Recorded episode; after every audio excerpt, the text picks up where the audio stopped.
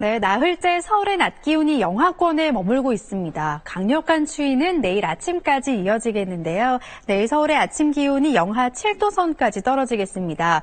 내일 낮이 되면 기온이 오르면서 일시적으로 추위가 조금은 나아질 것으로 보입니다. 이에 따라 한파 경보 지역은 해제가 됐고요. 지금은 일부 중부와 남부 내륙 지방으로만 한파 주의보가 내려져 있습니다. 내일 또다시 눈 예보가 있습니다. 내일 밤에는 중부와 전북 북부를 중심으로 모레 아침까지는 전국 곳곳에 한 차례 눈이 지날 것으로 보입니다. 지금 전국적으로 구름이 많이 낀 가운데 일부 호남 지방은 다소 흐린 날씨가 이어지고 있습니다.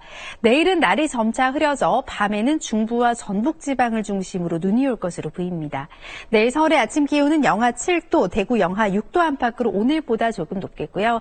한낮 기온 서울은 3도, 부산은 10도 안팎으로 오늘보다 4, 5도 정도 높겠습니다.